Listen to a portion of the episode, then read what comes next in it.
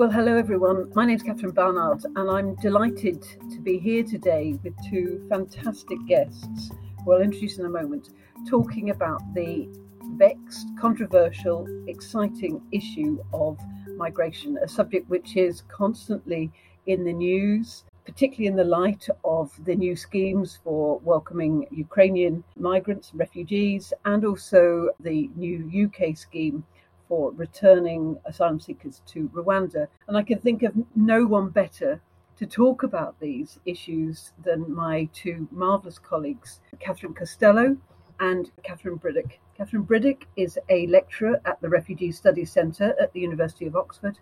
And Catherine Costello is Professor of Fundamental Rights at the Hertie School in Berlin, co director of the Centre for Fundamental Rights, and also Professor of International Human Rights and Refugee Law at the University of Oxford.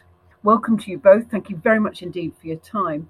Now, we hear the terms asylum seeker, refugee, illegal immigrant used a lot. And what I'd like to start with is a quick fire round. What do these terms actually mean? Asylum seeker, Catherine Briddick. So, an asylum seeker is someone who has exercised their right in international law to seek protection from persecution and other forms of serious harm, and their legal claim for sanctuary has yet to be determined.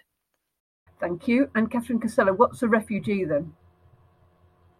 Well, in law, we have one relatively narrow definition, which we find in the 1951 Refugee Convention, which speaks about somebody who is outside her country of origin um, with a well founded fear of being persecuted on a list of political grounds. But there's also a wider notion of refugee also in law, which speaks about individuals who fled generalized violence or who are fleeing from serious human rights violations. In some regions, that wider concept of a refugee is also codified in international law or in international norms. That's the case in Africa and Latin America. And in Europe, we have additional statuses for the others, let's say, maybe even different labels. But I think it's important there's a 1951 convention definition and then a wider notion of refugee. And I'm quite comfortable calling all of these categories of people refugees in law. Thank you. And what about resettlement scheme? That's a newer one to us. So these are schemes that enable the transfer of refugees from the country that first granted them asylum to another state that agrees to admit them and then grant them permanent residence and potentially even citizenship. UNHCR is one of the entities that's involved in administrating resettlement. It's one way, just one way of enabling refugees to access and remain in jurisdictions that are safe. Thank you. Now, we hear a lot about economic migrants too, and those are thought to be a sort of lesser species. But what are economic migrants? Well, economic migrant isn't a legal term, and neither is migrant, strictly speaking. But I think the term migrant generally is used as a very wide term to connote somebody who is living outside their country of origin. And on this view, refugees are a subset of migrants. Economic migrant connotes somebody who has moved because they have economic motivations. Of course, there's nothing wrong with that. I'm here working in Berlin. Many people work and live outside their countries of origin. Sometimes we think of EU citizens on the move across the EU as migrants, and sometimes we don't. So I think that exemplifies some of the ambiguity. But yeah, uh, migrant is a very broad term. It's certainly not a pejorative one. Many people migrate and exercise the right to, to live and work in other countries. Thank you. And finally, temporary protection. Well, here we have, especially given that we'll talk about the response to people fleeing Ukraine, a distinctive UK legal instrument, which is called the Temporary Protection Directive. So that's the particular legal instrument that's in the news, which offers people who are fleeing en masse, as Ukrainians have done, a particular temporary, very short, in fact, one to three years permission to stay. They may be refugees. The assumption is many of them are, but it forestalls that decision and allows them to enter and enjoy protection temporarily. But there's also a much wider phenomenon of temporary protection, which has a very long history where when people fled the Balkan Wars and fled to European countries, uh, many countries offered systems of temporary protection as well. But when we speak about it nowadays, it's generally speaking referring to the EU temporary protection system or the, the variant of that that the UK is putting into force. Yeah, that, which brings us very neatly onto the Ukrainian scheme, because obviously we're all very aware of the war currently taking place in Ukraine and the millions of people who've left Ukraine. Let's start with what the UK has done in respect of that group, um, Catherine Briddick. So at the moment, there are two distinctive schemes. So one's the Ukrainian family scheme, which enables some people who are fleeing the war in Ukraine to join family members in the UK or extend their stay here. The second is the Ukrainian sponsorship scheme. And again, this enables some people fleeing Ukraine to arrive in the UK if they have a particular named sponsor who's in a position to offer them support. Essentially, what these two schemes do is offer bureaucracy over sanctuary. They require people to apply for and then receive permission before they travel to the UK. Individuals have to jump over quite considerable administrative and other burdens, and we're seeing delays and inconsistent decision making. So, visas under both of these schemes are being granted, but in comparatively no numbers if we think about what other European states are doing in this context. And essentially, people who need it are not able to access safety in the UK. That's the kind of short term picture. In the longer term, what these schemes do is offer an initial uh, permission to remain for three years, which gives them some rights in the UK, important rights, including the right to work and to study, for example. But what happens at the end of this three year period? At the moment, we're just not sure. A further immigration application will have to be made, but we're unclear what the legal position will be at that point and whether individuals who are currently being admitted to the UK will be able to secure permanent residence here. And, and why are we taking such a bureaucratic approach? Because, I mean, if you compare what you've just said with Poland, for example, that's taken sort of two to three million, why are we taking such a strict line? So the UK is an outlier in this respect, in that whilst other countries in Europe um, have lifted visa arrangements or have enabled people to uh, move freely and able to access protection. The UK is still requiring people to apply for permission to enter, and this needs to be seen in the context of a series of bespoke schemes for very narrow groups of individuals who have some kind of protection need. It's not in line with the UK's international obligations to individuals who are fleeing war and other forms of persecution, and they are incredibly costly um, and inefficient. And can, Catherine Costello, perhaps you can tell us a bit about how the EU has tackled this issue. I mean, the, the major significant difference is that Ukrainians don't need a visa to enter the EU, but they haven't needed a visa since 2017. So there's been a visa waiver in place. And that, of course, changes everything, as well as the geographical fact that when people flee Ukraine, most of them are directly entering the territory of an EU member state, as you mentioned, principally Poland, but also Romania, Hungary, Slovakia. So that has really changed everything because with previous refugee so called refugee crises in Europe, most refugees found themselves having to enter the territory of the EU irregularly. And that's not the case with Ukrainians.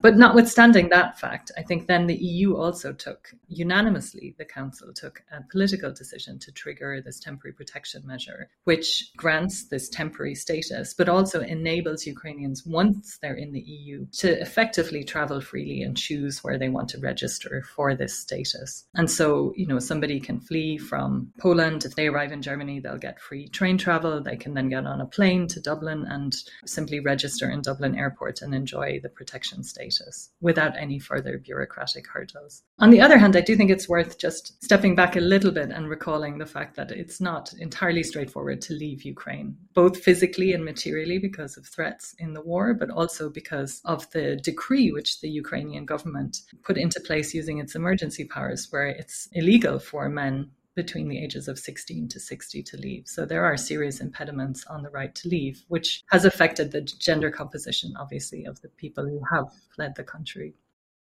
I mean, it's incredible how many people have come. It's incredible how, for example, Poland has been so welcoming to these but of course, there are issues down the line, aren't there? That with, as you say, gender composition, women, primarily women with young children, they all need to go to school. And you know, can you see the uh, problems down the line with how Poland is going to manage to integrate these people, and what's going to happen in three years' time? This is really always the question with temporary statuses. I mean, I think what's already happening is there's a certain degree of circular mobility. So, in the official UNHCR figures, 6.4 million people have left and 1.9 million have returned, which suggests that some people in Poland are staying quite close to the border and going back and forth, which is absolutely what normally happens in conflict situations. If one looked at Syrian population in Lebanon or Jordan, you'd have a very similar circulation. So the, the official term is pendular returns. These aren't sustainable returns. So some people may want to stay very close. I mean, it's really hard to say because obviously you have the actual outcome of the war and the invasion, and then people's perceptions of and, and the point at which they decide that return is not feasible or that finding another place where they can really settle is what people want. We're not there yet. But of course, if, if many millions of people decide to make their home elsewhere, that's it's an integration challenge, but it's one that Europe can handle. I mean, I, I think the, the political rhetoric and the political response is very different here, but you know, of the you know almost 1 million Syrians who fled in 2015, their children go to school all across Europe there's an integration challenge inevitably. I think in Poland, you might have issues about people choosing to move further west in Europe.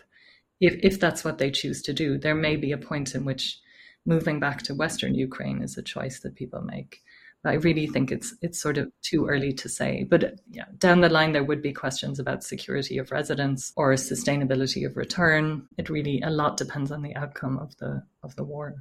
So Ukrainian scheme is working. It's working reasonably well in the EU. Obviously, we've heard quite a lot about the bureaucracy in the UK.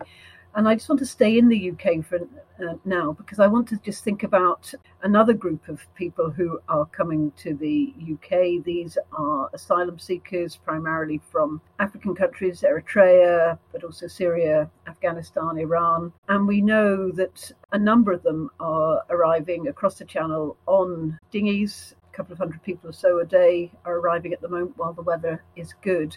I suppose my first question is why are they coming? Is, is the UK a, a magnet for asylum seekers? Are they attracted by the fact that we have generous benefits and housing provision? Uh, what's bringing them to the UK? So I think there are the three things I want to say about that. So the first thing is the language you're using are asylum seekers, and that's correct because that's exactly the description that I've given you. But the populations we're talking about are people who will be recognised as refugees in the UK.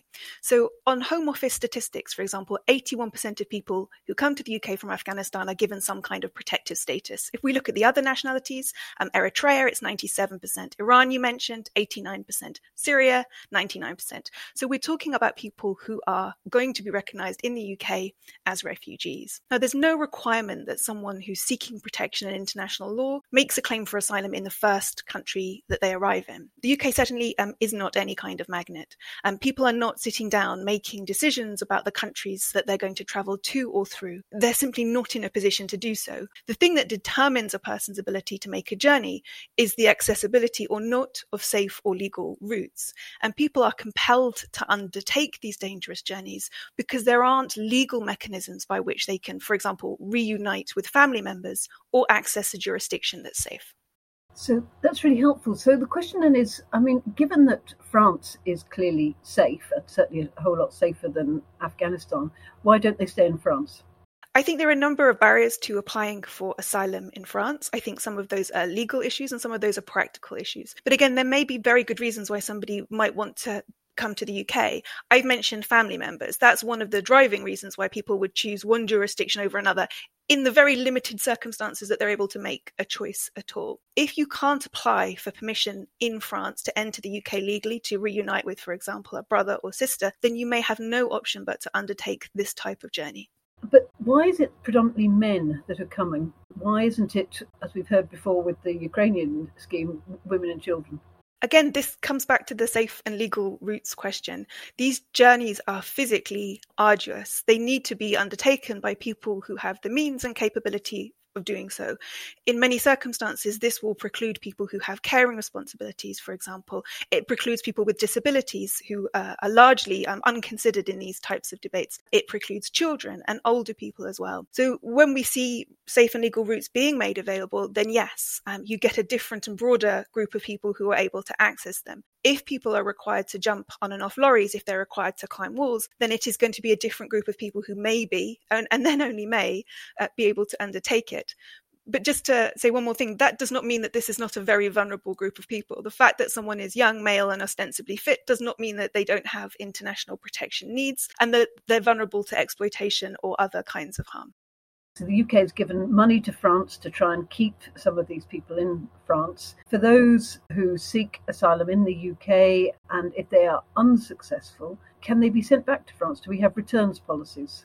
Yes. Uh, so broadly speaking, if you don't have a legal basis for being in the UK, if you've made an asylum appeal, for example, and that appeal has been refused, then you'll be given a decision letter that requires you to leave and you can be taken into detention and you can be forcibly removed. Deportation, however, is no indicator of any kind of functioning asylum policy. If we wanted to know that, we might look at things like the percentage of cases that were overturned on appeal, because that could tell us something about the quality of initial decision making. Or we would look at the timeliness of decisions, or we'd look at um, access to legal aid these are all the things that would tell us that the British or another asylum system was working as it should. Crucially, there's a, a range of different types of academic research that suggests that things like uh, detention, returns, deportation, um, they're not associated with a decrease in asylum applications or with refugee arrivals.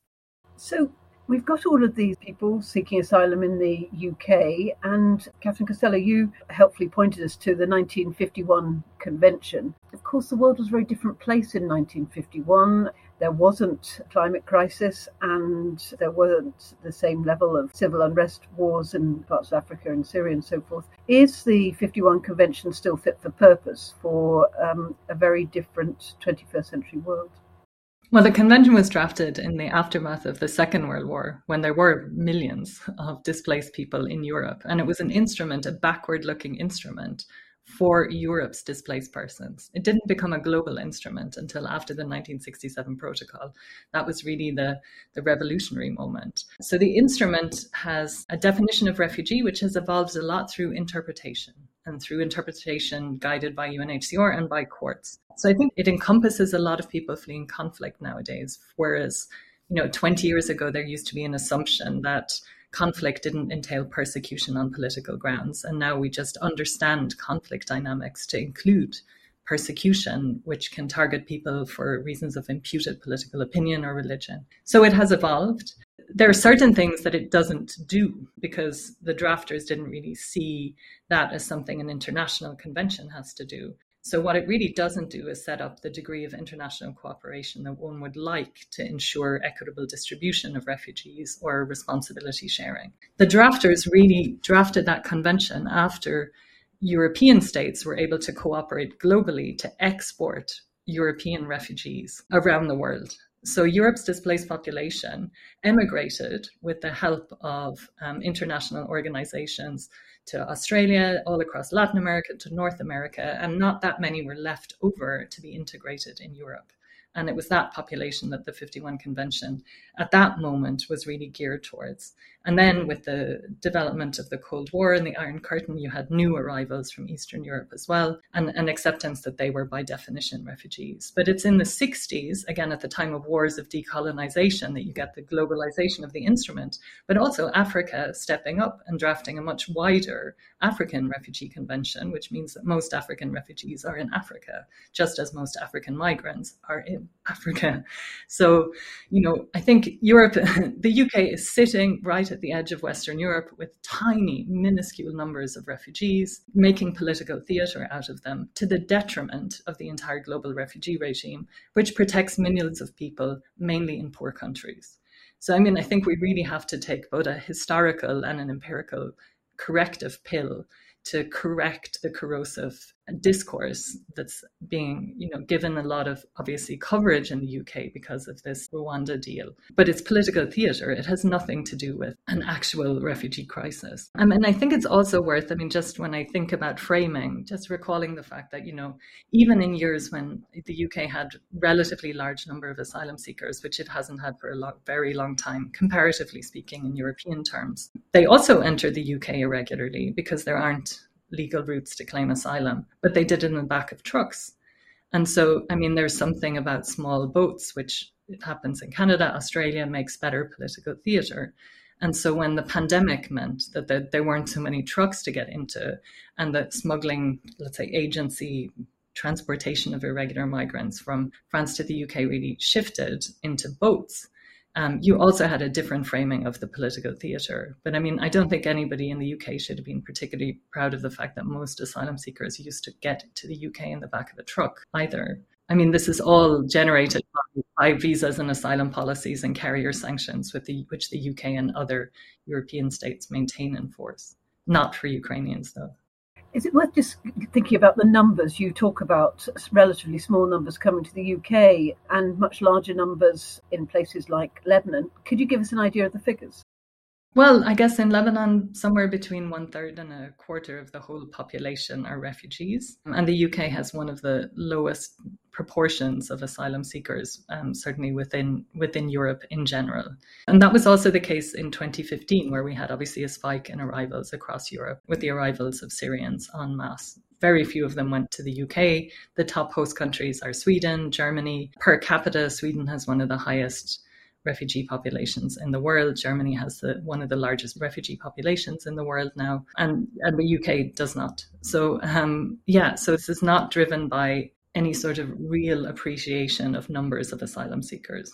So, just in numbers terms, I think that's right, isn't it? Germany had in 2020 122 odd thousand. The UK had 30 or so thousand. It's, it's gone up more recently. I think it's now about 48,000, but it still pales into insignificance compared to the numbers in Lebanon, Pakistan, and elsewhere. We were talking about the attention that's been given to the Rwanda scheme. Catherine Brett, could you just tell us what the Rwandan scheme is and why is it so controversial? So, this scheme is based on an agreement, a memorandum of understanding, which seeks or purports to enable the transfer or forced removal of asylum seekers from the UK to Rwanda to have their claims determined there in accordance with Rwandan asylum and immigration law. It applies to people who already are in the UK, to anyone who arrived this year, in fact. It has two legal foundations. The first um, are the current rules, the current immigration rules, and the inadmissibility criteria, which enable the Secretary of State to remove an asylum applicant to a safe third country under certain circumstances. Uh, but more importantly, the Nationality and Borders Bill. And this is the real context that we need to appreciate the agreement within, because this legislation, amongst other things, criminalizes people simply for seeking protection in the UK. It makes it harder for them to be recognized as refugees when they are here, and then it denies them key rights, including the right to family reunion. And it's provisions in this Act that provide an additional or strengthened legal foundation for the UK's attempt to externalise its obligations to refugees. Now, what it will do, um, or what it is seeking to do is to create a two tiered system where some asylum seekers will have their claims determined in the UK and receive the rights that go with that here, albeit a curtailed set of rights. But others will be uh, deported forcibly and have their claims determined in Rwanda, which is a distinctive, different political and legal context, which creates the potential for rights to be violated. If they are sent to Rwanda to be dealt with there, and if they were to give get asylum under Rwandan law, it, presumably there's nothing to stop them leaving Rwanda. Apart from the global rules on immobility that we have we've started to talk about um, in this session, and all of the barriers to people moving uh, legally between states, so what's crucial is that people who are recognized as refugees in Rwanda, as you say, will stay in Rwanda. They won't have the opportunity to come back to the UK, for example. So they will face the economic and other barriers that refugees in that country are currently experiencing. Um, and why Rwanda? Rwanda is a country that has entered into agreements of this kind in the past. Um, notably, there was an agreement with Israel, which was about particular groups of refugees. An arrangement has potentially been reached between Denmark and Rwanda as well. That has a legislative footing in Denmark, but has not yet been operationalized. I think Rwanda is a country that has signed relevant international agreements, including the 1951 Convention, as Catherine has said. And we know that those agreements have been given domestic effect in its asylum and immigration law, What's of concern is the practical accessibility of those protective measures. So, UNHCR, for example, in 2021 gave evidence to the Human Rights Council as part of something called the Universal Periodic Review Process. And that identified just one person in Rwanda who was able to conduct refugee status determination. So, it's a capacity of one person. It also identified a number of other problems, including the inability for certain groups of people, including uh, people making claims for asylum on the basis of sexual orientation, to be able to make that claim at all, um, and identified other issues around, for example, appeal processes and the independence of those appeals. So, is it legal to send individuals to Rwanda? Oh, so the short answer, I would say, from the perspective of international human rights and refugee law, is no. The longer answer is that different legal instruments of the international protection regime will be engaged in different ways and in different extents depending on people's personal circumstances and then the type of protection claim they're making. So I've talked a little bit about the Refugee Convention, and Catherine has said that it sets out this definition of a refugee and then gives them important rights, including the right to work um, and free movement. Um, it also protects from refoulement, um, forced return to a situation where somebody's life or freedom would be threatened. And certainly those protections are at stake for individuals who return to Rwanda. And also this idea that we're punishing people um, on the basis of their arrival in the UK, something that's potentially indirectly discriminatory on the grounds of race. But that's just one legal protective regime. We'd also want to think about the European Convention on Human Rights, its protection of family life, and its broader protection from refoulement. And finally, the international trafficking regime, which grants individuals a very limited set of rights. But again, it's, it's a set of rights that are unlikely to be vindicated or met in this context. So, Catherine Costello, I wonder for all of the people who are coming on these dinghies from France, why can't we just process those applications in France rather than wait till they make the very risky crossing to the UK and then try and send them to Rwanda? Well, this is effectively a, UK decision uh, to only allow asylum claims to be made once one is in the territory of the United Kingdom. But there's nothing to stop states having more accessible routes to asylum via embassies or, you know, via other sort of legal routes. So um, it's perfectly possible to do that. And some states, I mean, used to have embassy procedures. This kind of very, very strict territorial approach to asylum has always been coupled with using many, many different mechanisms to prevent people reaching territory. It's just that the UK, because of its geographical location and its particular um, agreements with France and juxtaposed border controls in France, has made itself completely impenetrable for people who would want to claim asylum. Back in, I think, 2016, the British courts ruled in a case called ZAT that there had to be a legal route. Um, this was when, obviously, the UK was still in the EU and was within when, in the Dublin system. And that was supposed to have an access route for family members, but it didn't work in practice. And the British courts, when they were confronted with the personal stories of people who would have otherwise tried to make irregular journeys from Calais to the UK said that there had to be an access, a mode of legally accessing asylum. But of course, the UK never implemented that in any robust way. So states could have an asylum system without dangerous journeys. It's their policies, visas in particular, together with carrier sanctions, that create the smuggling market for dangerous journeys. So the UK government would say in response to that, well, this is what the Rwandan scheme is there for, to try and deter people from coming. With Catherine Briddick, is it going to work? Is it going to deter asylum seekers, refugees from coming to the UK? The Home Office hasn't been able to provide any evidence that this will deter people from taking the journeys that we've talked about. And this is really clear. So the permanent secretary, Matthew Rycroft, wrote to the Home Secretary, Priti Patel, and said there wasn't any or sufficient evidence to demonstrate that this policy would have a deterrent effect. So what will it do? I think it will do two things. I think that policies like this that don't address some of the really chronic problems in the UK asylum system and people's real concerns around boat arrivals. They undermine public trust and confidence, and this is damaging. And, and to pick up on a word that Catherine Costello used earlier, it's corrosive of public institutions. But more important, this policy is just cruel.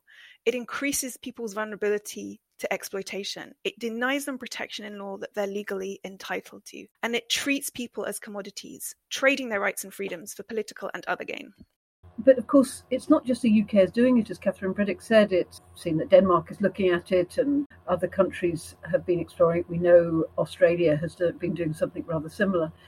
What impact does all of this have on the global refugee regime, Catherine? So, I think since the end of the Cold War, one of the biggest and well documented trends is certain states creating these barriers to asylum. So, some of the leading scholarship by scholars like B.S. Chimni um, or authors of books like with titles like Refuge Lost or Refuge Beyond Reach by David Fitzgerald really document this. And so what that means is that people who want to claim asylum, generally, Ukrainians accepted, have to make this invidious choice between staying close to home, which usually means in places that offer you very, very limited rights, particularly the right to work is not available for refugees for example, if we're talking about Syrians in Lebanon. This is a life of destitution, effectively, for many of them. Or even in Turkey, it's very difficult for Syrians to access the formal labor, labor market and access rights, even though that's the country that hosts the largest population of Syrian refugees. So you are faced with a choice. You eke out an existence like that, or you make an irregular journey. And so this is the global refugee regime. The UK is sort of adding even more cruelty into it. So, and I actually think that alone might be just a reason to simply say no. I mean, can you imagine claiming asylum in a country which you assume is a, a liberal democratic country that adheres to the rule of law and find yourself on a plane being deported to Rwanda, a country with which you have no connections? I mean, I think for the sheer cruelty of it alone, it should be rejected. So it has a corrosive impact, but the UK is not, uh, in this moment, it's not inventing these practices. It's just copying them in more grotesque forms. There is a history of this from the US to Australia, to some European states, and now the UK.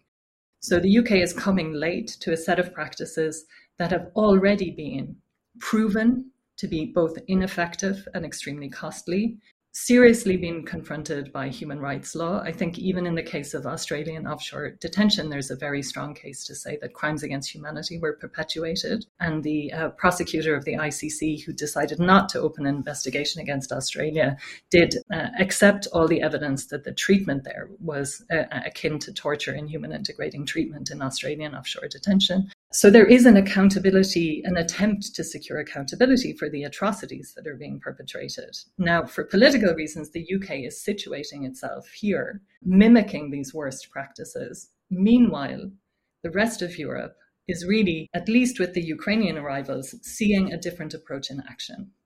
And for me, the big question for the global regime well, first of all, the global refugee regime isn't Europe. Most refugees are in the global south and there are different dynamics. There are amazing practices emerging for Venezuelan refugees in Latin America, some good practice emerging in Africa. But if we look at the European space, I think the key question is is the Ukrainian example going to be the exception that solidifies the exclusion for other refugees? Or is it going to become a model of good practice where refugee protection and mobility go hand in hand? And there, I think it's really too early to say. I mean, for me, the most vivid contemporary example is that you know, the Polish uh, Belarusian border still is a, a, border with militarized policing and asylum seekers hiding out in the forest and being subjected to illegal degrees of violence, pushing them away, who are also the Afghans, the Syrians, people who would be recognized as refugees if they gained access to the territory. So, you know, and then Europe has a choice. Is it really going to say only yes to Ukrainians because we have a common enemy or we're proximate or we're more like each other? or is it going to kind of genuinely renew a commitment to refugee protection? Well, on that note, I would like to thank you both enormously for your time. Catherine Briddick, Cathryn Costello, thank you very much indeed. Thank you very much. Thank you.